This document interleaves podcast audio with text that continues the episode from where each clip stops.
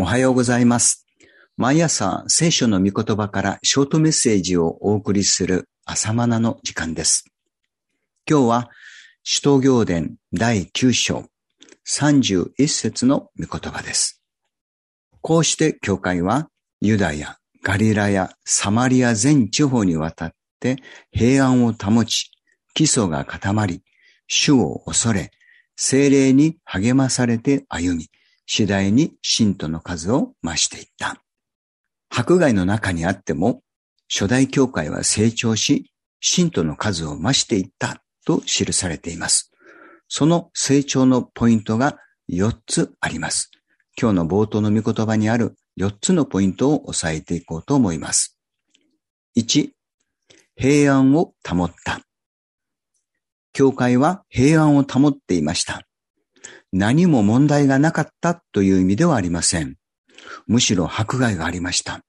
その迫害によって信徒が離散せざるを得なかったにもかかわらず、教会は平安を保っていました。どんな境遇の中でも平安を保つことができたのは、神との間に平安があったからです。どんな嵐の中でも、その船にはイエス様が乗っておられます。主は嵐さえも沈めることのできるお方です。主は言われました。私があなた方に与える平安は、この世が与えるようなものではない。ヨハネ14の27節です。これは罪が許されているがゆえの平安です。それを象徴するかのように、迫害の急先鋒であったサウロにイエスご自身が介入なさいました。最悪と思える窮地だからこそ、主は立ち上がられます。このような体験があったからこそ、迫害の中でも教会は平安を得たのです。教会が成長していったポイントの二つ目です。基礎が固まる。建築物も基礎が固まらないと立ち上がりません。私たちは物質による建物ではなく、霊なる神の住まいを建てています。エペソ2章22節です。その基礎となるものは何でしょうか？第一は神の御言葉です。イエス様も御言葉を聞いて行うことは岩を土台にして建てた家だと言われました。これは嵐にも揺るがない土台です。初代教会が急成長を遂げたのは長い期間をかけて御言葉で養われたユダヤ人が土台となったからです。違法人への使徒であるパウロでさえも、どこに行っても、まずユダヤ人から伝道したのはそのためです。基礎となる第2は、私たち一人一人です。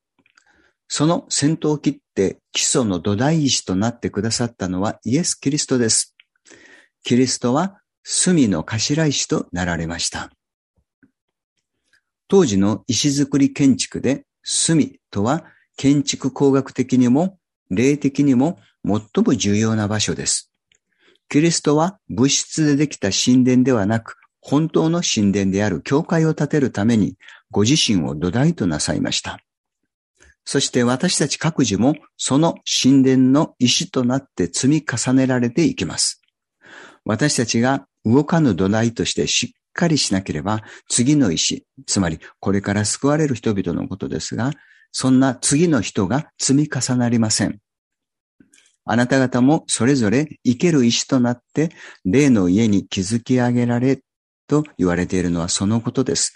これは第一ペテロの2章5節です。教会が成長していったポイントの3番目。主を恐れる。主は私たちを徹底的に愛してくださる方です。そのことに全く変化はありません。と同時に、主は恐れなければならないお方です。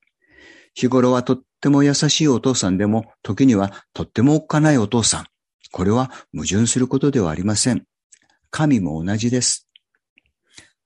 アナニアとサッピラ夫妻の献金額偽装事件の時も、人々に恐れの念が生じました。これは使徒行伝5章11節です。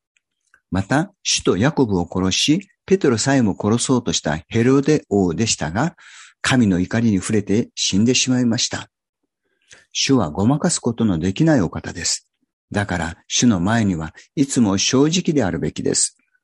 主への愛と同時に、主への正しい恐れを持つことは、教会が成長するための大切な要素です。経験な信仰と言いますが、その経験とは正しく恐れるという意味です。恐怖心の恐れではなく、神を愛し、敬うゆえの恐れのことです。教会が成長を遂げていったポイントの4番目、精霊に励まされる。教会は人からの励ましではなく、精霊の励ましを受けました。精霊の励ましは多くの人々からの励ましに勝る勇気を得ます。